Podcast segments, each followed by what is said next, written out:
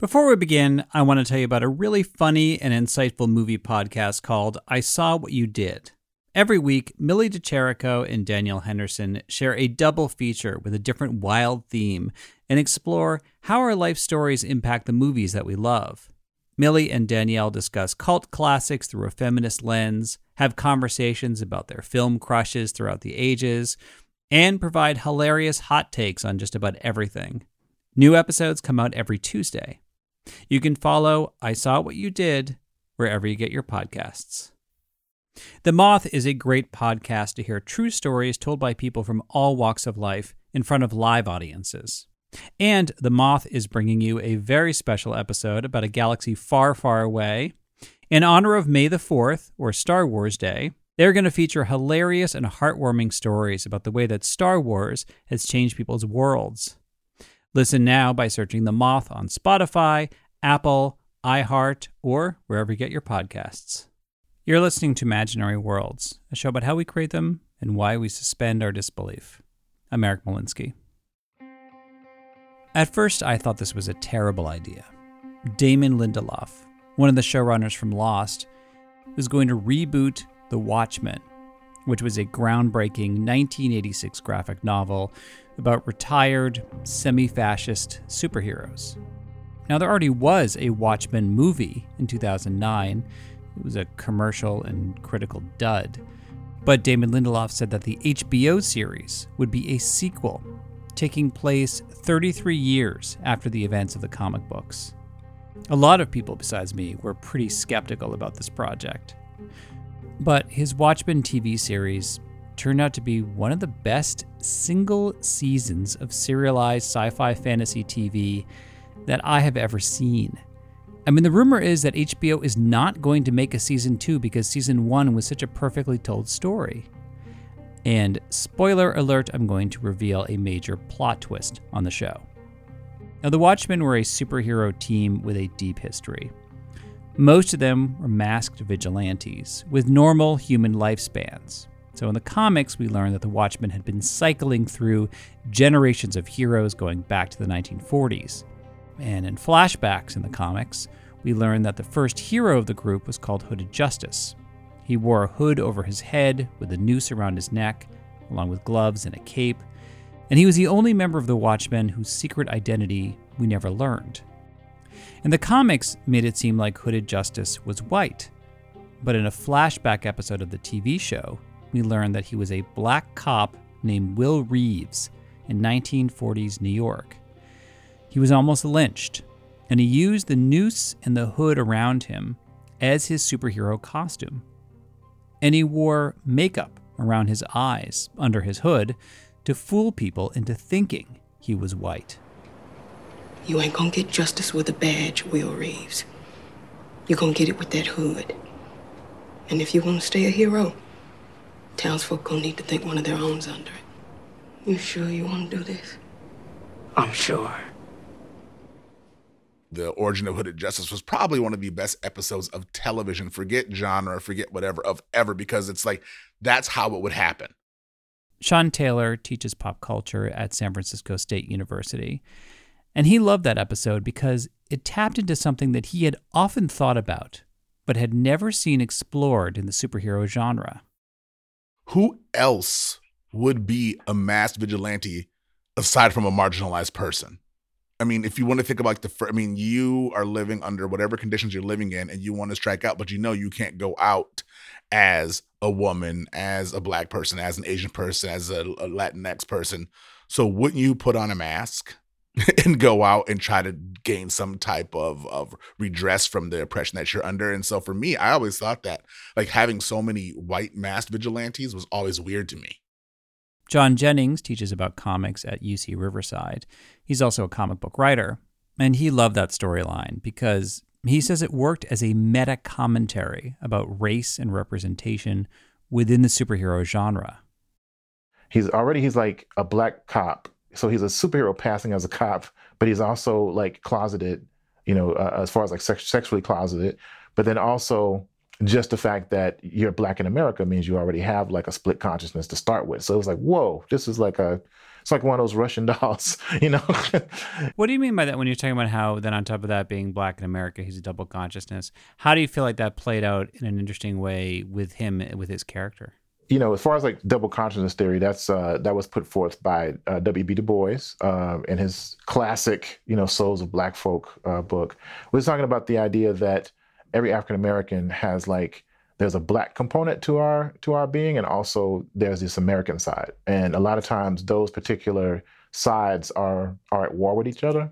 So in some ways, like when you actually create a Black superhero, you're creating this schism already because, you know, superheroes are an American invention. They were created in America, you know, and they represent in some ways different aspects of belonging, you know, in our culture. So having a superhero that represents you is actually almost like a badge of being an American citizen in some ways. That's why it's such an interesting thing about representation. I don't know. I thought it was really brilliant personally. Now, the aspect of Hooded Justice that really fascinated me was his lineage. The main character on the show is his granddaughter, who is a masked vigilante called Sister Knight. And we also learn that Will Reeves, or Hooded Justice, was inspired by a legendary Wild West figure named Bass Reeves, who may have been his grandfather. There's actually a fake silent movie in the TV show that looks totally authentic. And as a kid, Will Reeves was obsessed with this movie. And they're in front of the church now. And the door was burst open and all the townsfolk come running out to see what's what. The man in black tells him the sheriff's no good. Cattle thief. He's stealing from the town. And now they ask the man who he is. He throws his hood back into Bass Reeves, the Black Marshal of Oklahoma. He shows his badge. Townsfolk cheer. But Bass Reeves is not a fictional character. He was a real person. And his story may have inspired the superhero genre itself. But the way that his legacy was whitewashed brings up a lot of issues around race, representation, and the question of who gets to tell your story. Art Burton wrote a book about Bass Reeves. He also grew up in Oklahoma, where the Watchmen TV show is set. And Art comes from a long line of Black cowboys. In fact, he says about a fifth of all cowboys on the frontier were Black, although you wouldn't know it from watching Hollywood Westerns. And he says Bass Reeves even has a perfect origin story. Yeah, he was a slave. His slave master was a cat. Officer in a Texas regiment, the 11th Texas Cavalry Regiment. And he was a body servant, and they were playing cards. While they were playing cards, Bass got upset and thought he was being cheated. And so he knocked his master out. In Texas, for a slave to hit his master, that was punishable by death. He managed to escape, and the only place he could hide was living among Native Americans, where he acquired a unique set of skills. Well, he learned a lot about riding horses in different ways to make himself look small or large at a distance. He learned to master firearms, pistols, rifles. He became ambidextrous with his weapons. He learned to work in disguise. That was his regular MO. When the Civil War broke out, he fought for the Union, and afterwards he became a U.S. Marshal in what was called the Indian Territories, which were territories like Oklahoma that had not become official states yet. Now, being a U.S. Marshal on the frontier was very dangerous. The job had a very high turnover rate, but he lasted over 30 years until he retired without a scratch. Most deputies would bring back 3 or 4 people at a time. Bass would bring back 10, 11, 12 at a time. If he went after you, he was going to catch you. If you tried to had from him, he would find you. And if you tried to shoot it out with him, he was going to kill you. And they say, you know, they said he killed 14 men. Well, at the time he died, there was 3 or 4 newspapers that stated he killed over 20 men in the line of duty. But he wasn't proud of killing people. He was more proud of his detective skills. They were singing songs about him. He had that big of legendary status in Indian Territory. And if you're thinking, God, he almost sounds like the Lone Ranger, that is not a coincidence. Art thinks that Bass Reeves was the inspiration for the Lone Ranger. And of course, the Lone Ranger inspired many other fictional masked heroes. he's the closest person in reality to be similar to the Lone Ranger. He rode a white horse at one time. He worked in disguise, such as the Lone Ranger. He was mandated by federal law to have a posseman, at least one with him whenever he went to the field. He had an Indian with him many times he went into the field. The Lone Ranger handed out silver bullets. Bass Reeves handed out silver dollars. People didn't remember his name. They just called him the Black Marshal. You know, who was that masked man? The Lone Ranger's name was Reed, very close to Reeves. And Bass Reeves also had a very strong moral compass, to the point where he arrested his own son for murder. And they put a warrant out for his arrest. And Bass told the U.S. Marshal that he didn't want any marshal to get hurt arresting his son and give him the warrant, he would do it. And so he went out and arrested his own son for murder.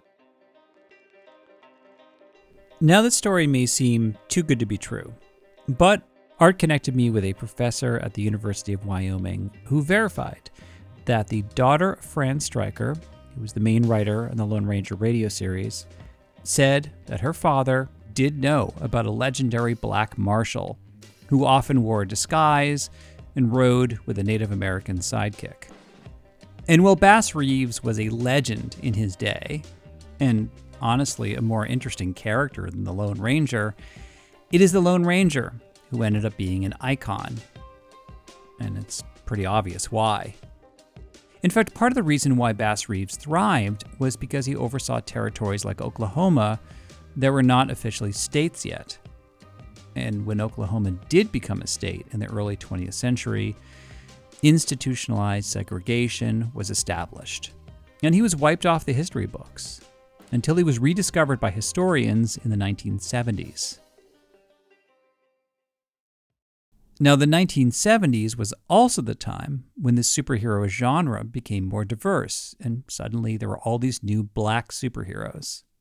As a kid, Sean Taylor really enjoyed those comic books, but he could always tell the writers were white.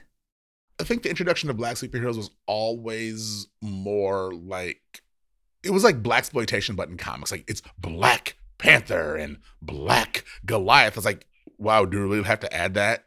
Like, do we have to add the descriptor Black in front of everything? And for me, what happened was when Storm came in the X-Men, John Stewart X-Men, when they introduced Storm, it was just like, a Black woman character who didn't have some type of racial signifier approach to her name. And it was just this amazing thing that was not attached to any other thing that came before it.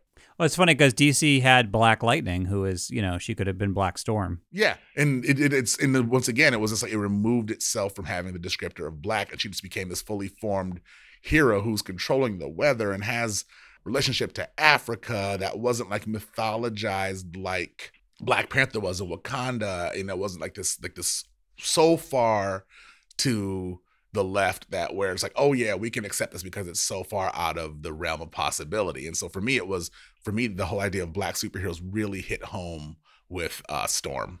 That's interesting because, I mean, everyone's been praising Black Panther on so many levels. So it's interesting to hear that, you know, when you were younger and, you know, just a kid into comics, that Wakanda and Black Panther didn't really quite sit well with you. I mean, you know, he fought the Klan. That was amazing. But there was still something even like almost overly noble in how they wrote his dialogue. It was almost a caricature. I mean, not to say that, you know, take away what, you know, Kirby and Lee and the, you know, people who worked on Black Panther, but it was so like, it felt really like almost like a recipe. Like, here's how you make a noble Black character. Add hyperdiction. Add Africa, add Black, and it felt like it didn't feel authentic to me the way Storm did. John Jennings agrees.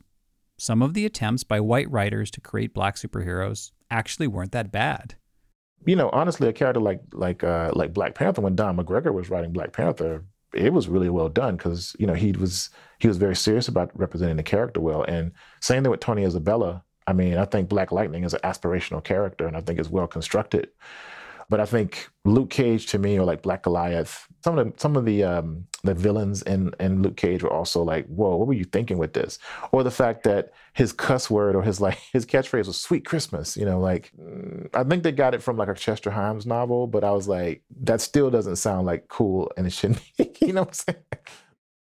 Or the first Black Green Lantern, whose name was John Stewart. They give him like this kind of upper middle class gig. He's an architect, right? John Stewart is, but he's speaking like a revolutionary. Like he's like, no, I'm not going to take this mess from these pigs. You know, he's kind of like that, you know what I'm saying? But he's also an architect. And when Black writers finally started taking over these characters in the 2000s, John says he could feel the change immediately. There's a sense of resonance with them. Like, for instance, you look at like, you know, Reginald Hudlin's run on Black Panther, or like Christopher Priest's run on Black Panther. They're both excellent because they're both African-American writers. They've been in the comics industry. They've been in like the content production industry for a long time. They understand the pitfalls they know the history of like how Black characters have been kind of portrayed in various media. And you can definitely tell they really are taking into effect that the culture is, you know, the cultural kind of affect is different. It's very different. And I think I can see that sometimes when you see, you know, Black creators working with Black characters. But he thinks that Black writers have the most freedom with independent comics, like Brother Man or Black, which is a comic book series that imagines what if only Black people had superpowers. There's more of a spectrum of like what you can do when you're independent that you can't do when you're actually beholden to a giant company like Disney or Warner Brothers, right? Where it's like, you're not on message, right? Working for those characters can be really exciting, like, but also extremely limiting because you have all of this continuity that you got to deal with. You have all these different shareholders you got to deal with. And a lot of times you're getting like totally rewritten by your editors, right? Whereas like if I want to do another version of The Hole, which is one of my characters that I created with Damian Duffy, then I can go in on different issues, you know, with no oversight, and just actually be more freely to express a spectrum of experiences. So I think that's probably one of the biggest things. Everybody wants to work for those big companies, but then once you get there, you're like, whoa, I feel like I have handcuffs on now. You know what I'm saying? So yeah, it's a trade-off, you know. Now the showrunner of Watchmen was white, but he made sure that his staff was mostly people of color, including Cord Jefferson, who wrote the Hooded Justice flashback episode. And Watchmen did get a lot of praise from Black fans, but Sean says there was also discussion as to whether it is okay to use real traumatic events from history as fodder for this sci-fi fantasy world. I am on the opposite side. I think that if you can introduce real Black history through spectacular popular culture, I think you're doing the memories of those two things a great service. But I think it's really important that we start introducing or reintroducing true American history for all of our citizens so we can actually have a fuller picture of heroism and sacrifice that is the foundation of this very country. Now, there is one caveat to this story about Bass Reeves inspiring the Lone Ranger and eventually the superhero genre. There's another theory, that the Lone Ranger was inspired by a masked vigilante from a different marginalized community. In fact, he may have been inspired by two different masked vigilantes from history. And that story also echoes many of the same issues around race and representation in the genre today. We'll go back in time again, just in a moment.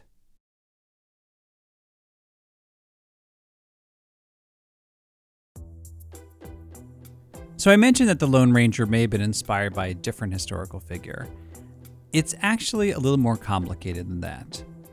The Lone Ranger may have actually been based off the character of Zorro, who was based off of real people from Mexican-American history.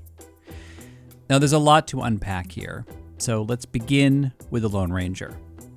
The Lone Ranger was created by two people, the writer Fran Striker and his boss at the radio station, George Washington Trendle. Now, I have talked with cultural historians who disagree about whether Striker or Trendle was the real creative force behind the Lone Ranger. And Striker may have been inspired by Bass Reeves, but that's not the case with his boss, George Trendle. George Washington Trendle really looked to Zorro as the inspiration for the Lone Ranger. John Valadez is a professor at Michigan State University. Growing up Mexican-American on the West Coast, he always loved Zorro as a character.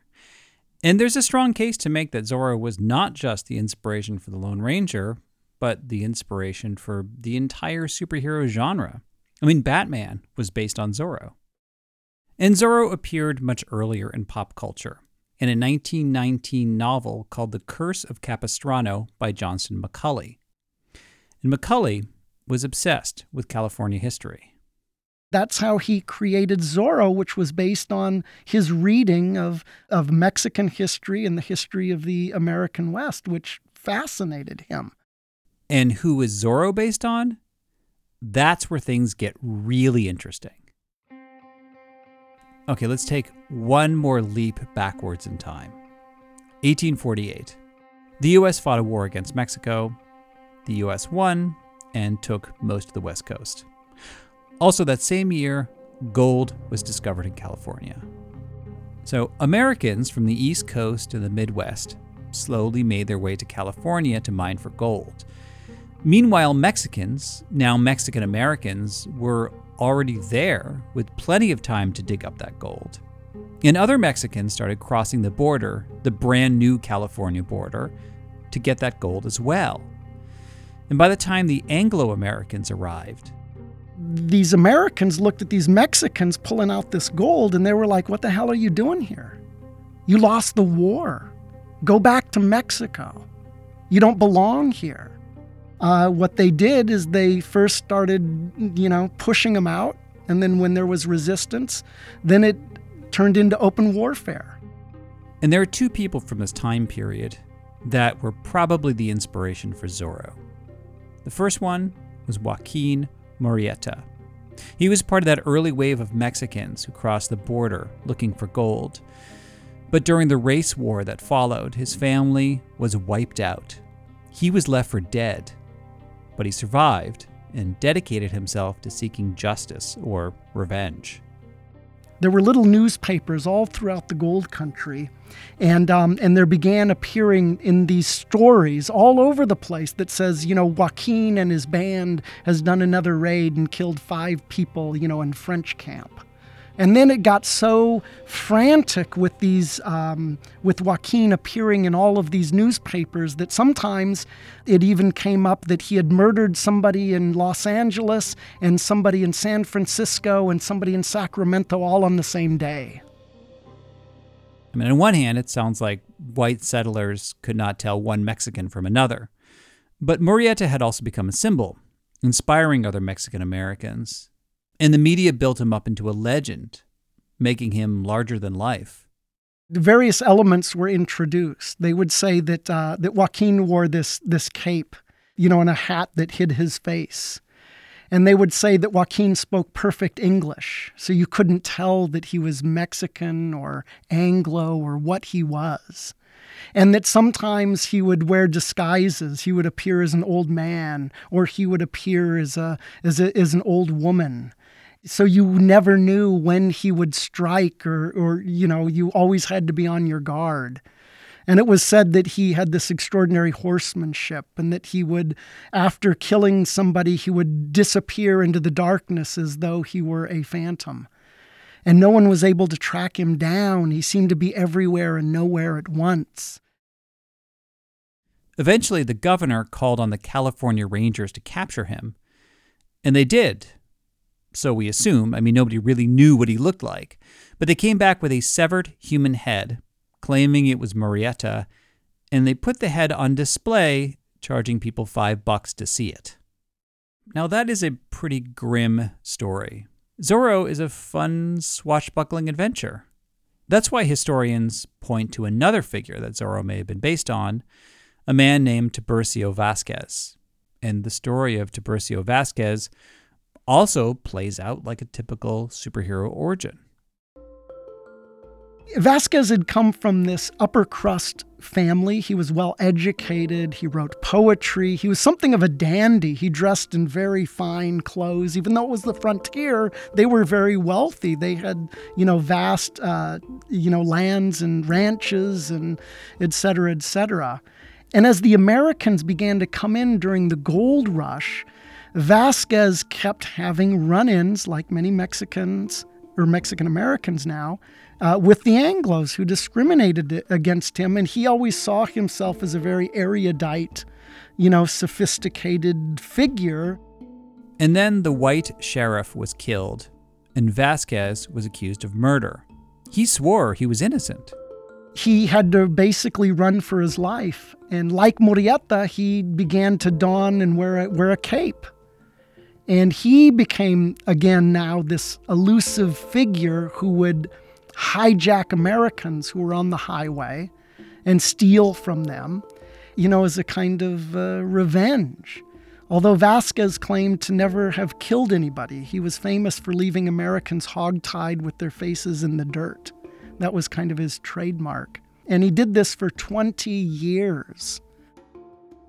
Zorro also had a trademark to let people know that he was responsible. He would slice a Z into the flesh of his victims. But in the books and the movies, Zorro's not on the run. During the day, he's a wealthy playboy. But at night, he would then transform into this mythical figure who would wear a mask, and he would go and defeat the Spanish authorities who were abusing the poor, the Indians, the women, etc. That is the other big difference. The Legend of Zorro takes place before the U.S. captured California. Now we have two possible origin stories here, one for the Lone Ranger and one for Zorro. In the first one, the hero was changed from black to white. In the second one, the villains are changed from Anglo-American to Spanish. And even though Zorro is considered a Mexican-American folk hero, most of the actors who have played him have been white, including Clayton Moore, who also played the Lone Ranger. And this history of whitewashing in the superhero genre is so common, it even happened with the all-American Boy Scout, Superman. I mean, that character really started out as a refugee and an immigrant. John Jennings says, look at the two guys that created Superman in the 1930s, Siegel and Schuster. You know, these two Jewish teenagers, one of which who loses his father in an act of burglary, who dies of a heart attack because of being robbed. There's an aspirational aspect. Well, I want to do something for my country and I can't. I want to fit in and I want to stop this stuff from happening around me. So you create a character that can do it. The Kal-El is his essentially like that's his home. That's the name that he was named on his home planet. Very Hebraic sounding too, to a certain degree. And little by little, it becomes an assimilationist narrative. Yeah, and also in the beginning, Superman was more of a progressive character. Like he was almost like a New Deal type of hero. Like he went after a slumlord and he went after a war profiteer. That's right. Yeah, he's more and he's less powerful. He's leaping from tall build. He's leaping. He's not flying. And he stands for truth and justice. And he doesn't stand for truth, justice, and the American way until after the Second World War and after the TV show. The phrase absolute power corrupts absolutely did not come up very much in superhero comics for most of the 20th century. The fantasy of the superhero is that you can have it both ways, absolute power and absolute goodness. That's why Watchmen was so groundbreaking in the 1980s. It was one of the first comics to ask, well, whose idea of truth and justice are they fighting for? And who defines the American way? And what made the Watchmen TV series so interesting was that they layered the issues of race and representation on top of those questions. Again, Sean Taylor. Honestly, that's why so many black and brown Asian kids gravitate towards superheroes because, wow, I could get justice and then be lauded for getting justice as opposed to being demonized for wanting justice. And John Valadez says the key to the superhero genre is the mask, the disguise. Their faces are covered. So it's not on any individual. It could be any of us. Anybody could be the Lone Ranger. Could be you, could be me. Anybody could be Zorro. We all have within us that we too could be somebody who stands up against injustice when we see it.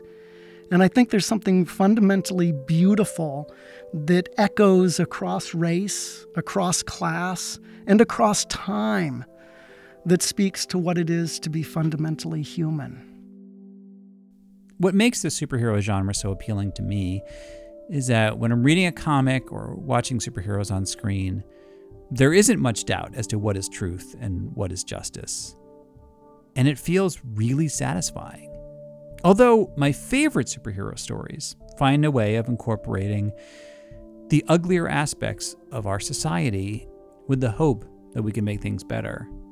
In knowing our history, tracing these types of characters back to the real people who inspired them can give us more clarity on the nature of truth, justice, and the American way.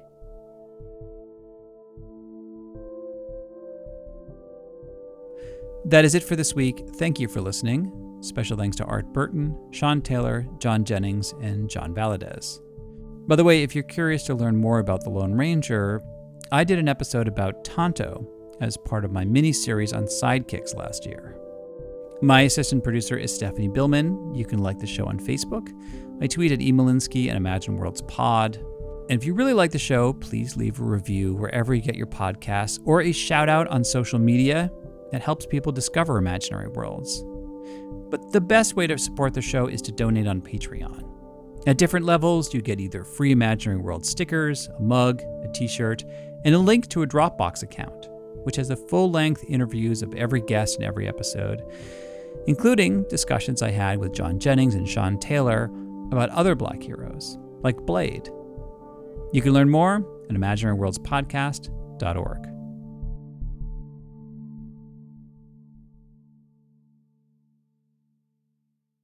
Everyone is talking about magnesium. It's all you hear about. But why? What do we know about magnesium? Well, magnesium is the #1 mineral that 75% of Americans are deficient in. If you are a woman over 35, magnesium will help you rediscover balance, energy, and vitality. Magnesium supports more than 300 enzymatic reactions in your body, including those involved in hormonal balance. From functional medicine doctors to mental well-being and female hormone experts, we all know that magnesium is the one mineral to improve all aspects of well-being and health. But which one? Magnesium Breakthrough from Bioptimizers, the trusted choice recommended by leading experts with 7 best-absorbed forms of magnesium to ensure your body receives the support it needs for overall well-being. Go to bioptimizers.com/balance today and use code BALANCE10 for 10% off. Support your journey to wellness at bioptimizers.com/balance. Magnesium Breakthrough from Bioptimizers, your foundation to optimal health and vitality.